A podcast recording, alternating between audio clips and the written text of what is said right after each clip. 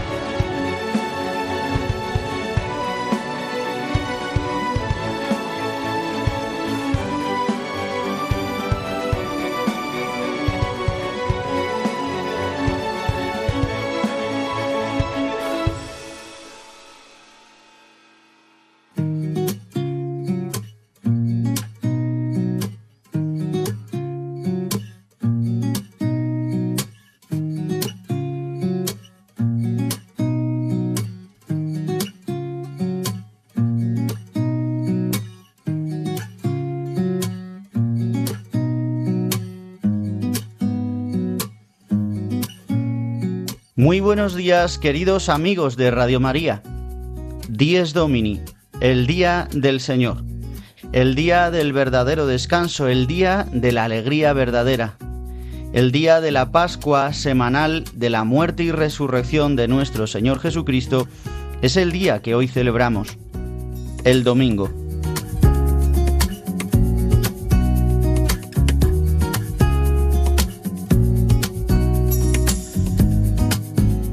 Hoy, domingo 10 de septiembre de 2023, celebramos el vigésimo tercer domingo del tiempo ordinario.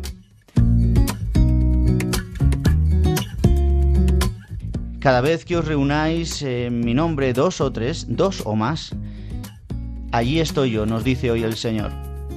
Y también nos invita a la oración y a la corrección fraterna. Es el día por excelencia de los cristianos el día en el que la Iglesia Católica celebra el día por excelencia.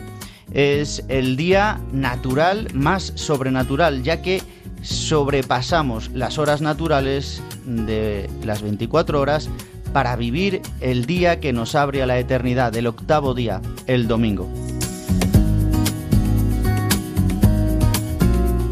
Y como siempre os recordamos de qué manera podéis escuchar nuestro programa Días Domini, el Día del Señor, aquí en Radio María, y de qué manera podéis también poneros en contacto con todos nosotros. Nos lo cuenta Sara de Miguel.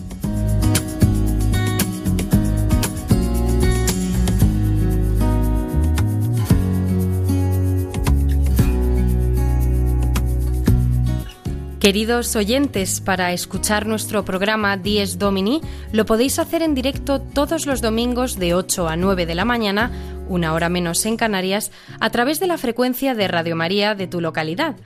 También podéis escucharlo una vez emitido en los podcasts de Radio María en la web radiomaria.es, buscando en la parrilla nuestro programa Dies Domini. Descárgatelo y escúchalo cuando quieras. Además, podréis escucharlo a través de las plataformas digitales Spotify, Apple Podcast y Google Podcast, suscribiéndoos para escucharlo todas las semanas. Si queréis poneros en contacto con nosotros, podéis hacerlo a través del correo electrónico diesdomini@radiomaria.es. Repito, diesdomini@radiomaria.es, al cual podéis enviarnos preguntas, sugerencias o cualquier comentario. Feliz día del Señor.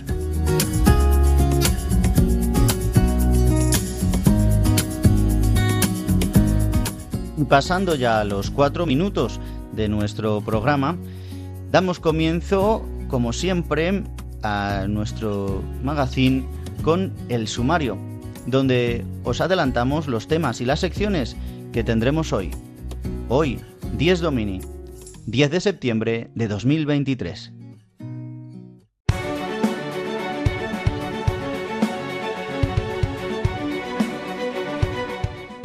El sumario de Dies Domini. El padre Julio Rodrigo inaugura nuestro programa como siempre y hoy nos trae una anécdota edificante hablándonos de sus últimos días de vacaciones que ha pasado en el santuario de Lourdes. Tendremos momento para la oración al inicio de nuestro programa con la oración colecta y también comentaremos las lecturas de este domingo 23 del tiempo ordinario y como siempre también con buena música.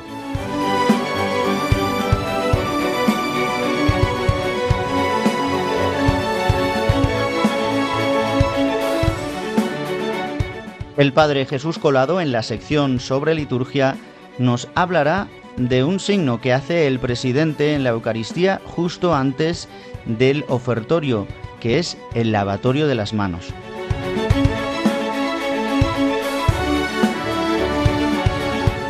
Y hoy hablaremos con el Padre Javier Olivera, que nos va a hablar desde Mongolia, y nos va a contar cómo ha sido el viaje del Santo Padre Francisco y nos va a contar también cómo le saludó. Y para finalizar nuestro programa, Juan José Rodríguez nos trae los santos de la semana.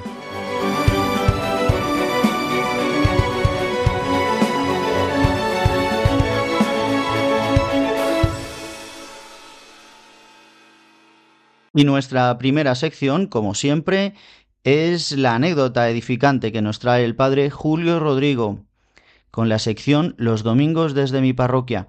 Hoy nos habla de una experiencia muy bonita que ha vivido en el santuario de Lourdes. Le escuchamos.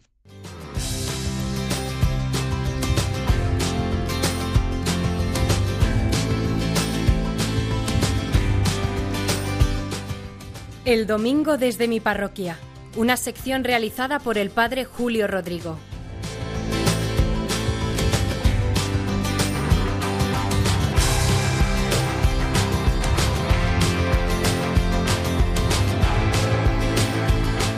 Muy buenos días y muy buen domingo a todos los oyentes de Radio María, los que en esta mañana están escuchando este programa del Día del Señor, Dies Domini.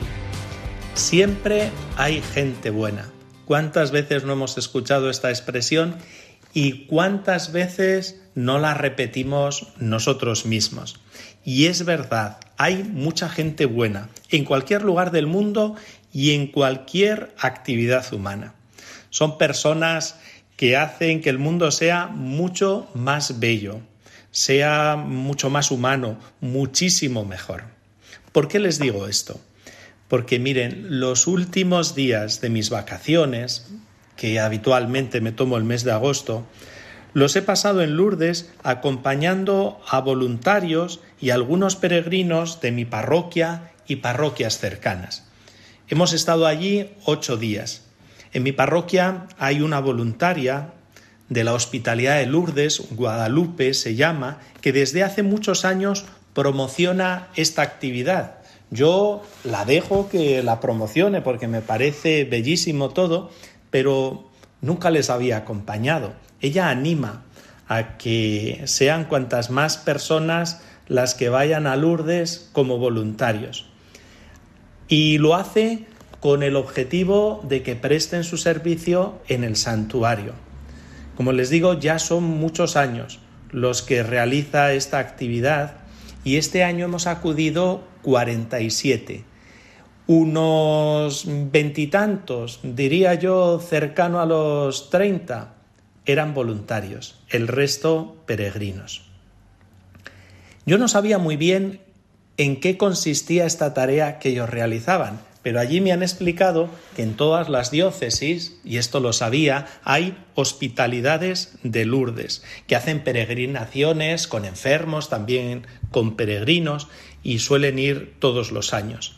La hospitalidad de Lourdes, la que está radicada allí, en el santuario, se encarga de acoger todas estas peregrinaciones diocesanas y con los voluntarios que prestan su servicio seis días completos al año, procuran que todo esté preparado y a punto, para que así tanto enfermos como peregrinos se encuentren a gusto en el santuario de la Virgen.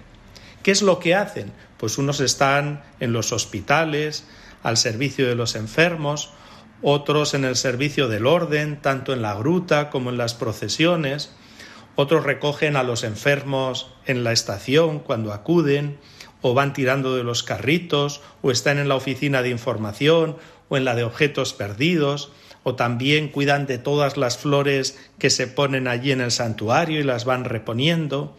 Les vemos también en los baños para hacer el signo del agua. En fin, en Lourdes, en todas partes se ven a estos voluntarios, que allí se les llama en francés estallers. Los primeros años, además del servicio que prestan, tienen también formación. Y el quinto año tienen una ceremonia de compromiso, donde oficialmente pasan a formar parte de la hospitalidad y se comprometen ante la Virgen a realizar este servicio anualmente. No piensen que van allí gratis, como van a prestar este servicio, que allí les acogen y les pagan todo. No, no, no.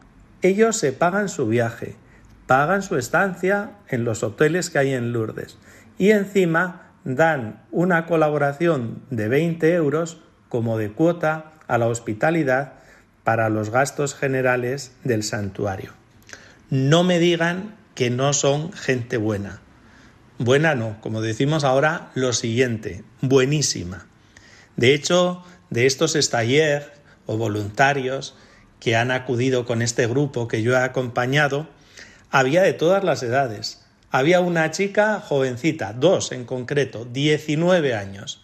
Habían terminado el primer año de la universidad y también había personas que llegaban a casi los 80. Y todos, créanme, con la misma ilusión de servir a la Virgen y a tantísimos peregrinos que allí acuden, porque son muchedumbres, como en tantos santuarios marianos. Algunas veces me decían, porque hubo ola de calor y también allí se sintió, ay padre, estamos cansados, pero felices. Y al año que viene, desde luego, repetimos. Yo también repetiré, me ha enganchado y voy a acudir acompañándoles porque me he sentido súper a gusto estos días en Lourdes.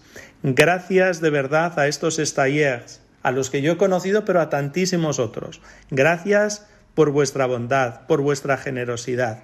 Desde luego que hacéis que este mundo sea mucho más bello, más humano, mucho mejor. Nada más que nos volvemos a escuchar el domingo que viene. El domingo desde mi parroquia, una sección realizada por el padre Julio Rodrigo.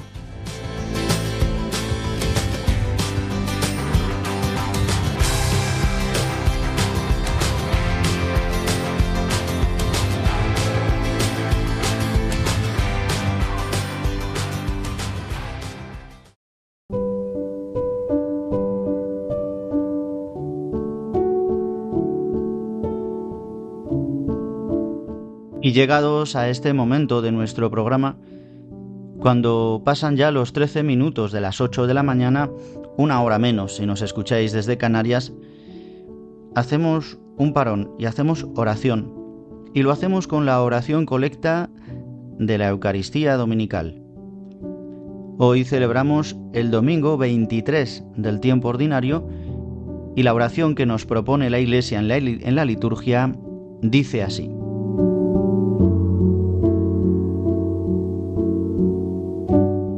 Oh Dios, por ti nos ha venido la redención y se nos ofrece la adopción filial. Mira con bondad a los hijos de tu amor, para que cuantos creemos en Cristo alcancemos la libertad verdadera y la herencia eterna.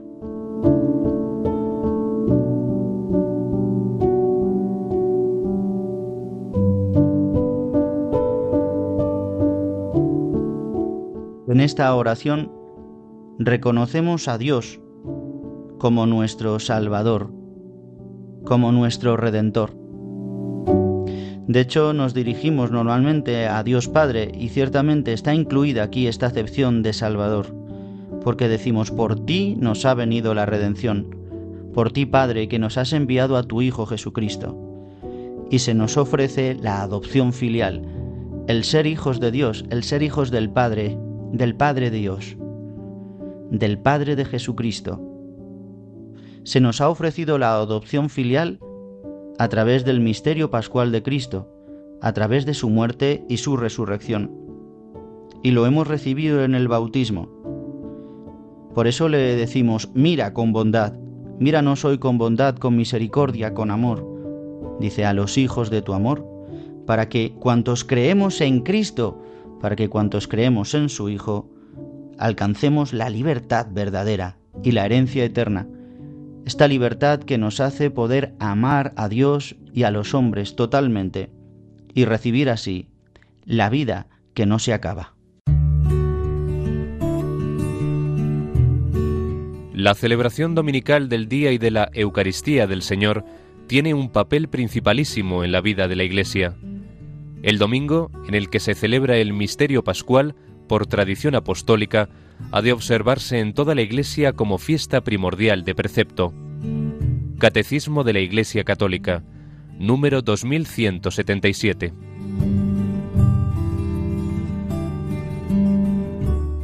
Continuamos aquí en nuestro programa Dies Domini, el Día del Señor, el que os habla el padre Juan Ignacio Merino, y acabamos de escuchar un clip eh, recordándonos la importancia del Día del Señor, una cita del Catecismo. Iremos así en nuestros programas recordando, como siempre, citas del Magisterio de la Iglesia. Y ahora continuamos con el Padre Jesús Colado, que nos trae en su sección sobre la liturgia eh, un aspecto muy llamativo y yo creo que a veces eh, que no lo tenemos muy en cuenta y que a veces también no se realiza desgraciadamente, que es el lavatorio de manos que realiza el sacerdote, el presidente, en la Eucaristía justo antes del ofertorio. Escuchamos y comprendamos su gran significado.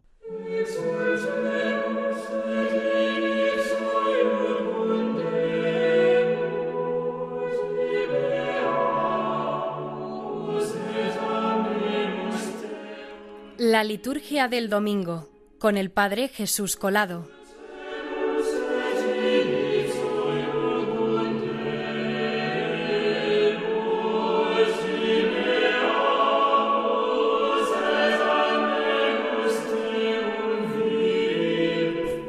Muy buenos días a los oyentes de Dies Domini.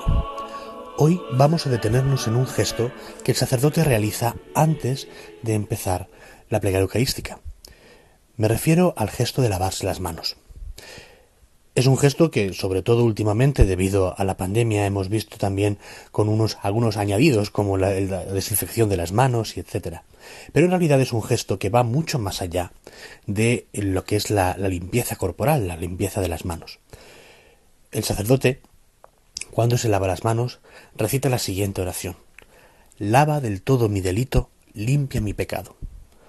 Ya con estas palabras podemos darnos cuenta de que no nos dedicamos únicamente a una limpieza exterior de las manos, sino que es un momento de profunda importancia porque nos está diciendo que en ese momento el sacerdote que está disponiéndose a celebrar los misterios mayores de nuestra salvación, a poder coger en sus manos a nuestro Señor en cuerpo, sangre, alma y divinidad, justo antes de eso, y, teniendo en cuenta que va a realizar todo esto en, persona Christi, aún así no deja de recordar quién es, no deja de recordar que es una persona, que es un ser humano con limitaciones, con defectos, con pecados, y precisamente en este momento, como uno de los actos de humildad que se, que se hacen antes de entrar a poder hablar a Dios cara a cara, a poder recordarle todo aquello que ha hecho en la historia y pedirle que de nuevo mande a su Hijo en las especies del pan y del vino, el sacerdote se lava las manos diciéndole al Señor, no purifiques solo mis manos con este agua, sino lava mi corazón entero, lávame de todo mi delito, limpia mi pecado. Este es un gesto que antiguamente, antes de la renovación del Vaticano II, se usaba con otra oración diferente, en la que el acento era más bien eh, en destacar la pureza de aquel que estaba celebrando la Eucaristía en ese momento. Sin embargo, ahora como una manera muy bonita de poder ver también nosotros quienes somos y porque reconocer quiénes somos delante del Señor es lo que nos abre la puerta de su misericordia y la puerta de los milagros. Por eso, cada vez que cualquiera de nuestros oyentes vea al sacerdote que se lava las manos no piense que está solamente desinfectándose o limpiándose porque tiene algo de, algo de, suciedad en las manos. De hecho, eso bien conviene hacerlo bastante antes de la celebración. Sino que piense realmente que en ese momento el sacerdote está siendo plenamente consciente de quién es, plenamente consciente de aquello que necesita. ¿Por qué? Porque también es del todo y plenamente consciente de la grandeza de lo que va a celebrar desde ese momento en adelante. Por eso cuando vean nuestros oyentes algún sacerdote que se lava las manos antes de la, antes de la plegaria eucarística, recuerde también que esa pureza que pide para sí mismo la está pidiendo para todos nosotros, para que podamos todos presentarnos con un corazón puro y un espíritu humilde ante el único Dios, aquel que nos ama, nos quiere y que viene para que lo podamos comer. Que pasen todos muy, muy buen domingo.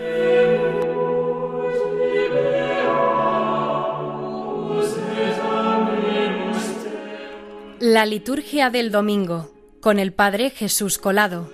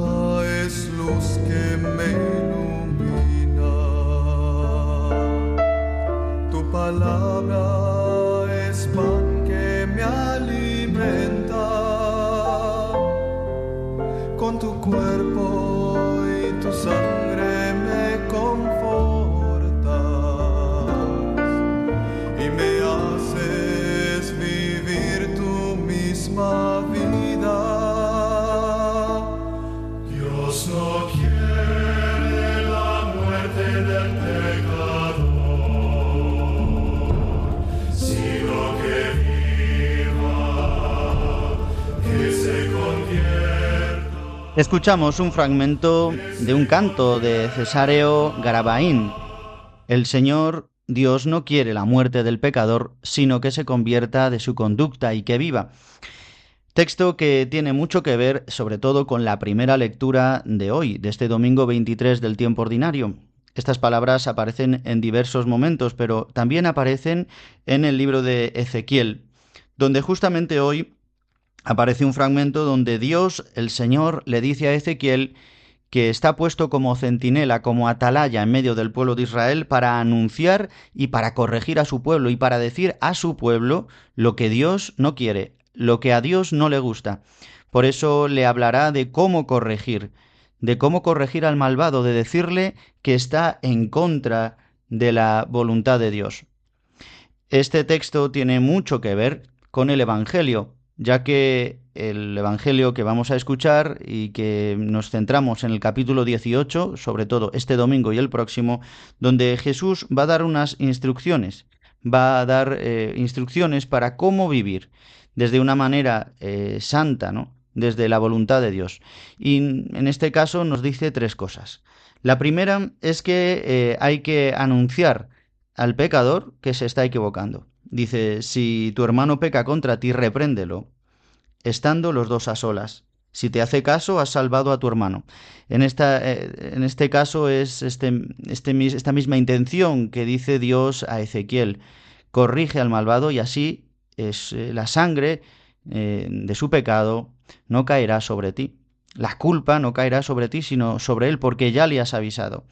Y Jesús va más allá Em, diciendo, eh, tomando también la tradición judía, pero llevándolo a un nivel nuevo, que es la caridad, que es primero avísale tú, si no vete con un hermano y si no, en medio de la comunidad cristiana, y si no, pues ya considérale, dice, como un pagano o como un publicano, es decir, como uno que no quiere saber nada de Dios, como alguien que está fuera de la asamblea.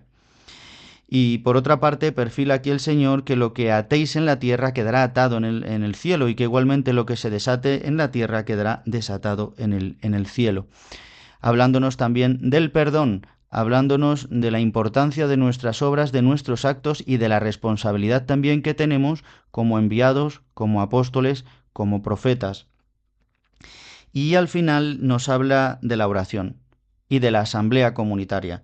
Os digo también que si dos de vosotros se ponen de acuerdo en la tierra para pedir algo, se lo dará mi Padre del cielo. Dice, porque donde dos o tres están reunidos en mi nombre, allí estoy yo en medio de ellos.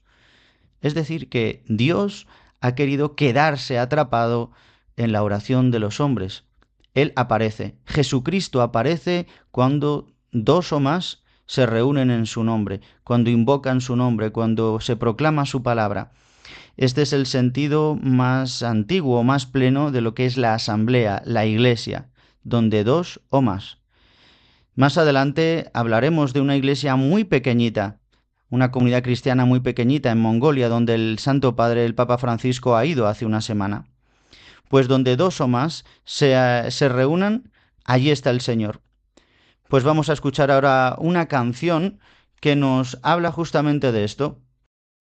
Una canción de Manuel Bouchard que se titula Donde dos o tres, ahí estoy yo.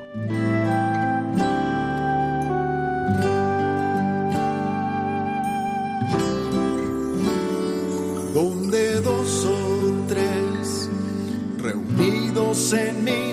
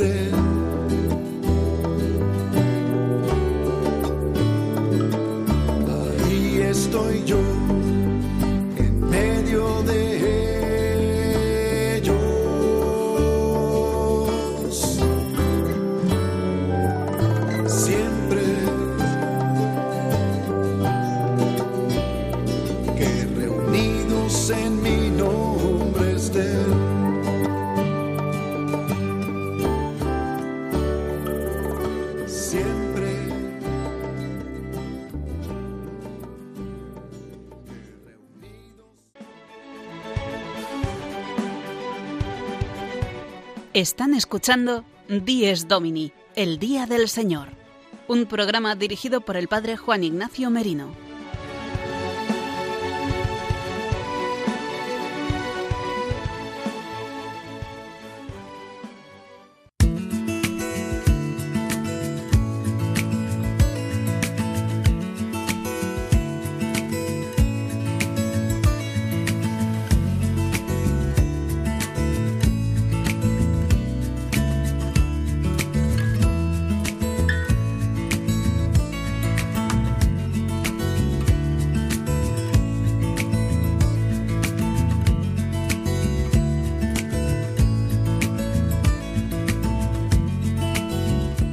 Llegados a los 30 minutos de nuestro programa Días Domini, el Día del Señor en Radio María, nos trasladamos nada más y nada menos que hasta Mongolia. Vamos a hablar con el sacerdote misionero, el padre Javier Olivera, natural de Salamanca, ordenado en el Seminario Redemptoris Mater de Takamatsu, Japón, hace más de 20 años. Él ha estado anteriormente en misión en China y desde hace nueve años está en misión adyentes en Mongolia, en Ulaanbaatar.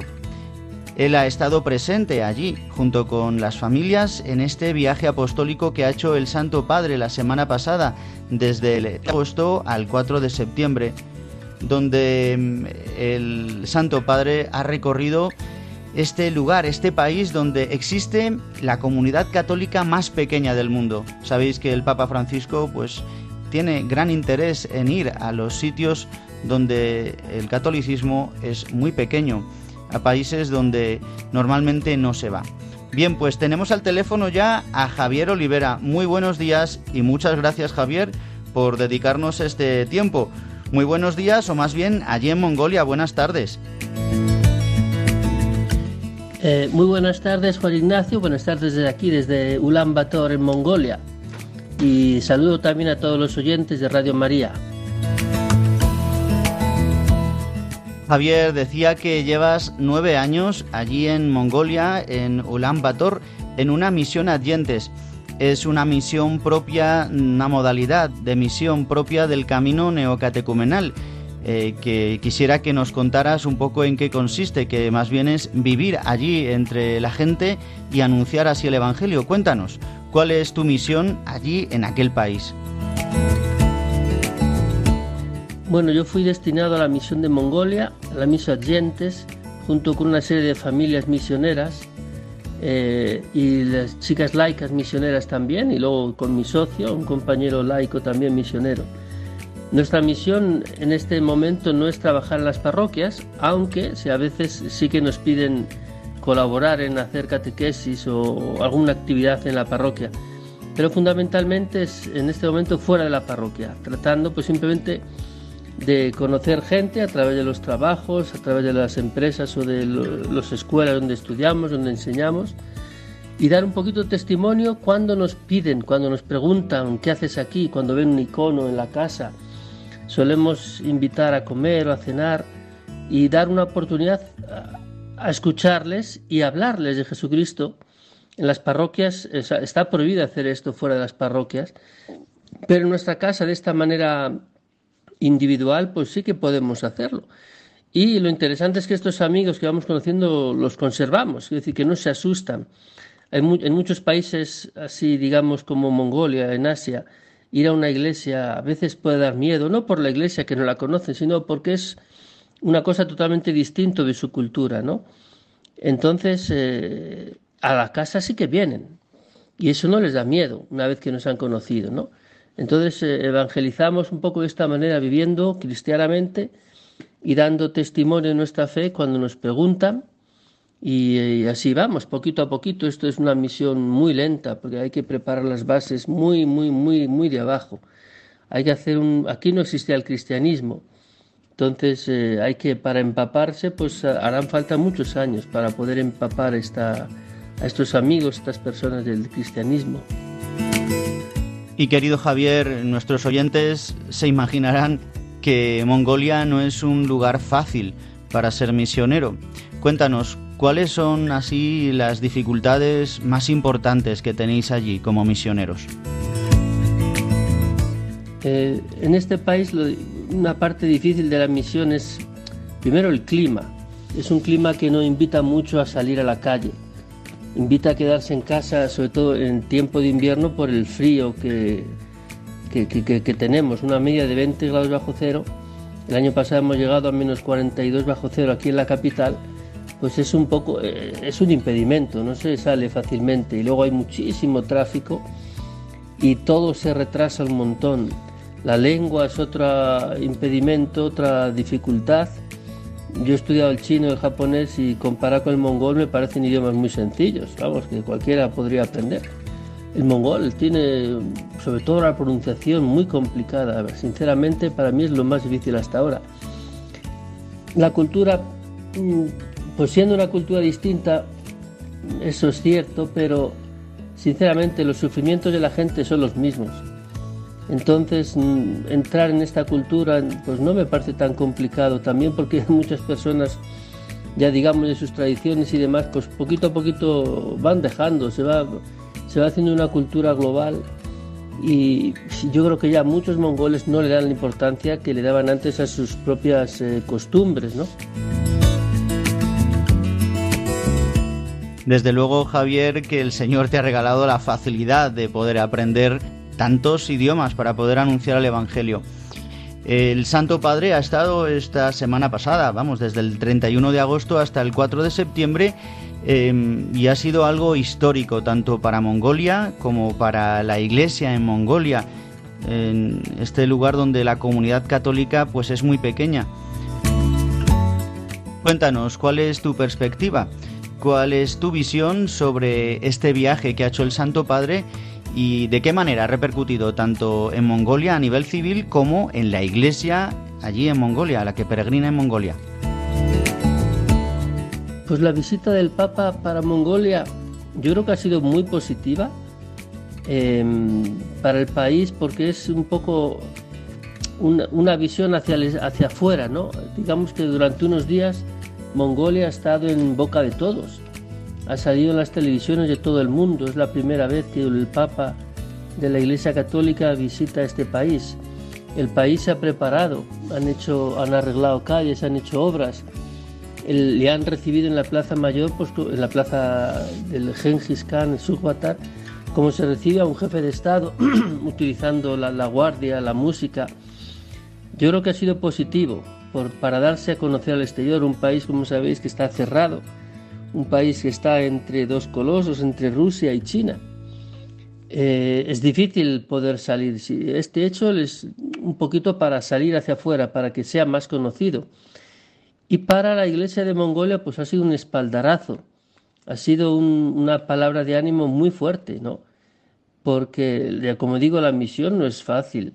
Siempre la tentación de marcharse pues, a otro sitio donde te adquieran más, donde seas más acogido, donde los visados sean más sencillos, donde no haya tanta contaminación y tanto frío, donde haya una iglesia un poquito más grande, aunque fuera.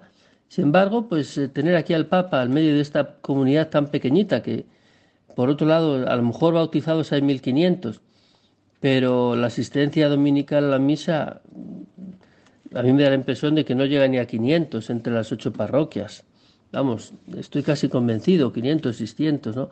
Entonces ha sido una palabra de ánimo, de adelante, ¿no? De, no tener miedo. Y también, bueno, el Papa nos invitó a, estar unidos a Jesucristo para que la acción social de la Iglesia no quede sin sentido, no quede para que no nos vean como simples trabajadores sociales que encima hacen las cosas eh, con mala cara o enfadados o cansados. Nos ha invitado a la adoración, Qué importante, ¿verdad?, poner a Jesucristo en medio de nuestra misión a través de la Eucaristía, a través de la oración, a través de la adoración, como nos decías que os ha recordado el Santo Padre. Y el día 2 de septiembre tuvisteis un encuentro, tuvo el Santo Padre un encuentro con sacerdotes, eh, misioneros, religiosas, em, eh, consagrados y consagradas y agentes de pastoral y allí estabas tú Javier y sabemos que el Santo Padre os eh, saludó uno a uno Debió ser un momento emocionante. Javier eh, Olivera, cuéntanos eh, cómo viviste aquel momento y además también sabemos que le llevaste un regalo. Cuéntanos qué regalo le llevaste y qué, qué palabras intercambiaste con el Santo Padre en aquel saludo. Eh, sí, en el encuentro con los misioneros pudimos saludar uno por uno. Fue increíble. El, el cardenal de Ulan Bator ya nos dijo que él había pedido y solicitado insistentemente que pudiéramos saludarle uno por uno y lo consiguió. Uno por uno fuimos saludándole. Yo le regalé una casulla que aquí hacemos un poco pues para, para intentar ser lo menos gravoso a la propia comunidad de origen. Hacemos casullas y también hago recortes de papel, digamos cuadritos o tarjetas de Navidad. Y le regalé, metí otra tarjeta de estas en, en la casulla explicándole el porqué de esa casulla, ¿no? con unos adornos mongoles que indican eternidad, indican algo sin fin, ¿no? Y el encuentro pues, fue, fue muy rápido, obviamente, unos segundos. Simplemente le di las gracias por venir, porque venir a Mongolia no es fácil. Y sobre todo sabiendo que hay países que, que todavía no ha visitado y que eh, muchísima gente quisiera que visitara. Y sin embargo viene aquí a la comunidad más pequeña que hay, ¿no? Yo simplemente, pues como digo, le, le, le di las gracias por venir, le expliqué de la casulla que le regalaba. El cardenal le habló de los recortes diciéndole que también los hacía yo y tal. Y bueno, él me dio las gracias y animó a seguir adelante.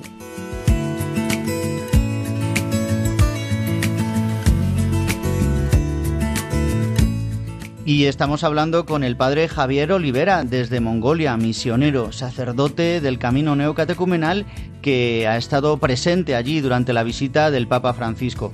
Y para terminar, Javier Olivera eh, cuéntanos en este programa que tratamos sobre el Día del Señor, lo importante es el Día del Señor, el domingo. Cuéntanos, ¿cómo viven los mongoles, los católicos de Mongolia, este día tan importante? ¿Hay alguna diferencia como lo podemos vivir quizás aquí en Europa o en España?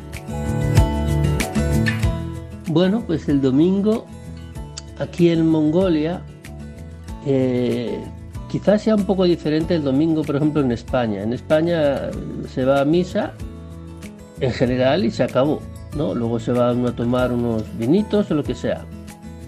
Se va aquí en Mongolia, digamos por las distancias que puede haber entre tu casa y la parroquia, o por el frío que puede hacer eh, si es en invierno, pues uno va a la parroquia, eh, va antes, hay a lo mejor algún encuentro, alguna oración, Después de la misa lo mismo, suele ser las, las catequesis de diversos eh, grados para prepararse para el bautismo, para la confirmación, la comunión.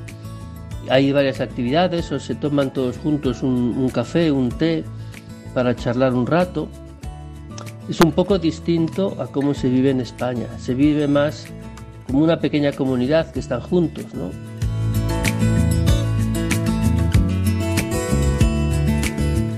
Pues querido Javier Olivera, sacerdote misionero en Mongolia, en Ulan Bator, en una misión adyentes del camino neocatecumenal que junto con varias familias, mujeres y algún chico viven y hacen presencia de iglesia en aquel país donde la comunidad cristiana es muy pequeña y donde el Santo Padre ha querido realizar este último viaje apostólico. Os recuerdo a todos los que nos escucháis que podéis volver a escuchar esta entrevista a través de los podcasts de Radio María en radiomaria.es y a través de Spotify, Google Podcast y Apple Podcast. Javier Olivera, muchísimas gracias por recibirnos, por eh, entrar aquí en Radio María en nuestro programa 10 Domini. Que pases un feliz domingo. Allí ya es por la tarde, ya estáis acabando el domingo, pero aquí no hemos hecho nada más que comenzarlo. Muchísimas gracias, Javier. Bueno, pues muchísimas gracias, un saludo a todos y que paséis un buen domingo. Chao.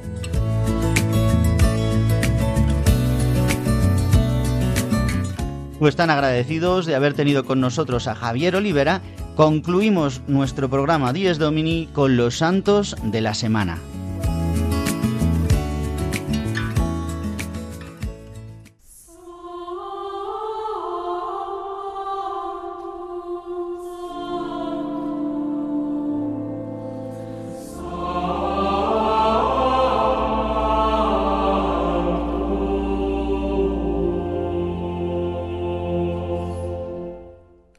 Los Santos de la Semana, con la colaboración de Juan José Rodríguez.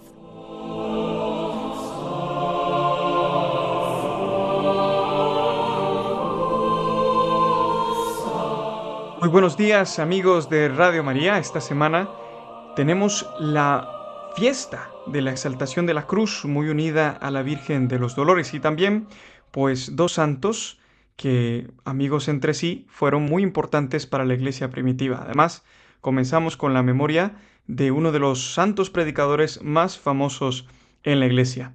Es la memoria del próximo 13 de septiembre de San Juan Crisóstomo.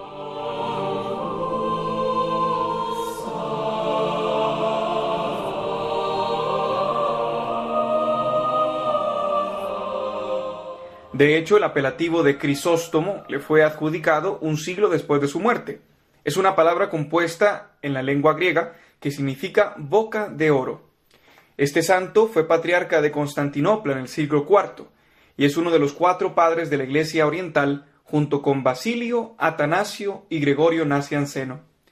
Su rigor y su celo reformista le crearon una serie de oposiciones políticas y le granjearon la hostilidad de la poderosa emperatriz Eudoxia, quien le mandó desterrar a Capadocia, donde moriría en el año 407. El Boca de Oro es modelo de autenticidad en un mundo que usa tantas máscaras para ocultar quizás verdades que cuestan o que duelen. El 14 de septiembre es la fiesta de la exaltación de la cruz. En ella honramos a la cruz de Cristo, un instrumento hecho sagrado por el ofrecimiento que el Señor hizo de sí mismo para nuestra salvación.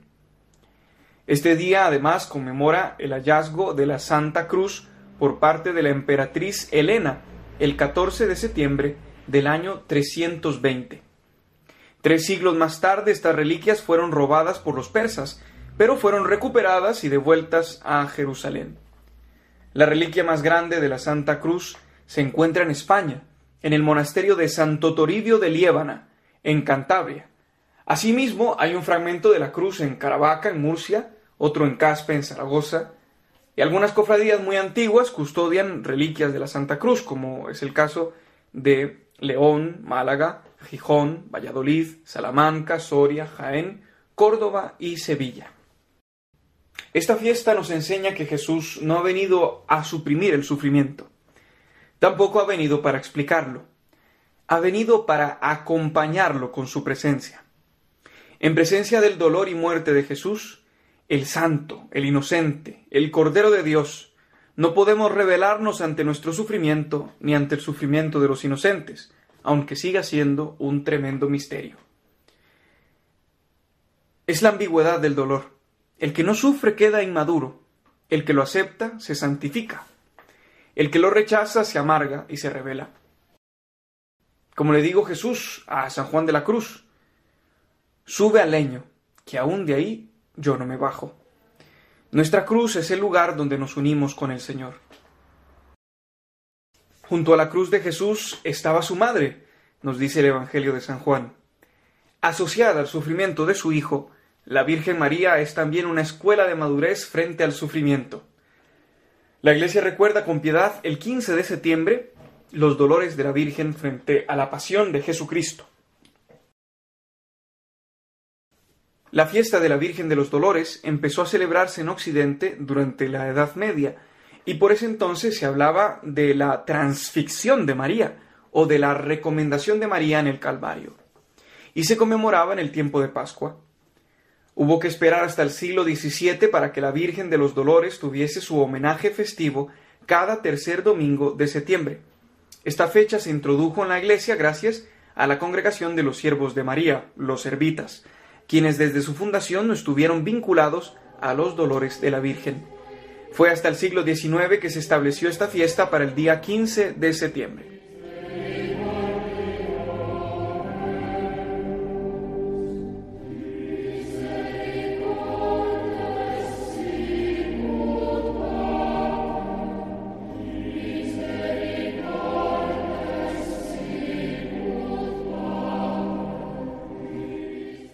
Terminamos nuestra sección trayendo a la mente y al corazón a los santos Cornelio y Cipriano, obispos y mártires del siglo II y III respectivamente. Sus nombres están recogidos en la primera serie de santos en el canon romano de la misa, o la plegaria eucarística I.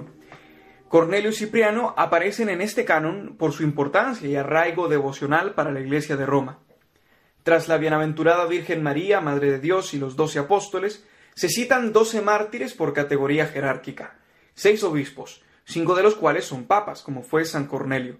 El sexto, el gran obispo de Cartago, San Cipriano.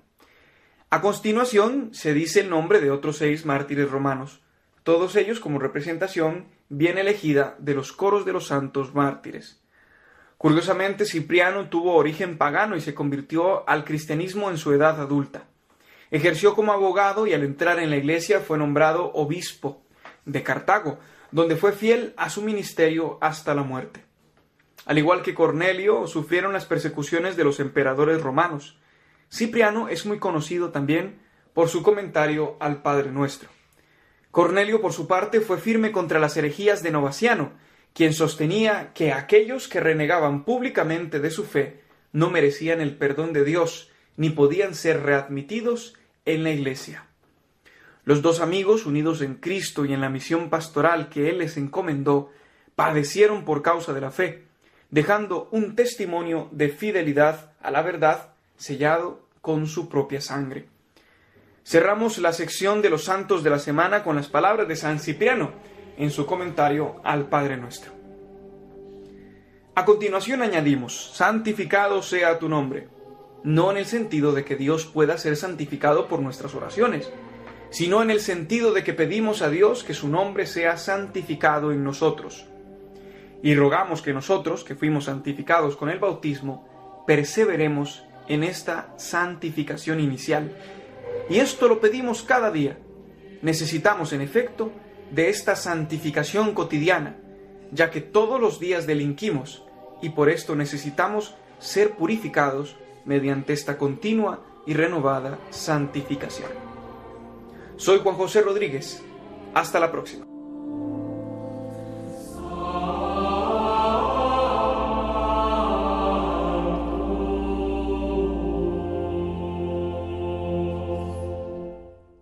Los Santos de la Semana, con la colaboración de Juan José Rodríguez.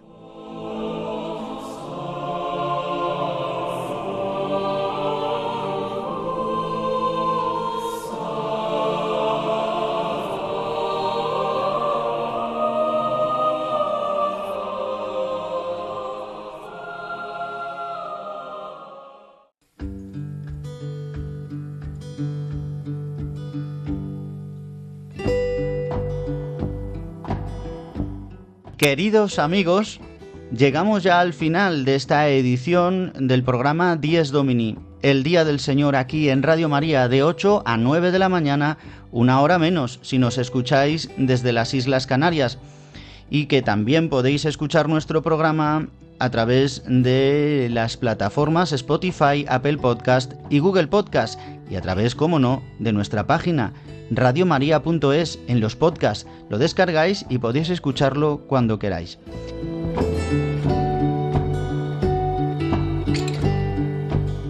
Os recuerdo también nuestro correo electrónico diesdomini@radiomaria.es diesdomini@radiomaria.es Y queridos amigos, el que os habla el Padre Juan Ignacio Merino y todo nuestro equipo de Dies Domini, os deseamos un feliz domingo lleno de la gracia de Dios, lleno de la verdadera alegría, lleno de la comunión, del perdón del Señor que nos trae su muerte y su resurrección. Vivamos un día dedicado a nuestro Dios. Que paséis un feliz domingo y hasta dentro de siete días.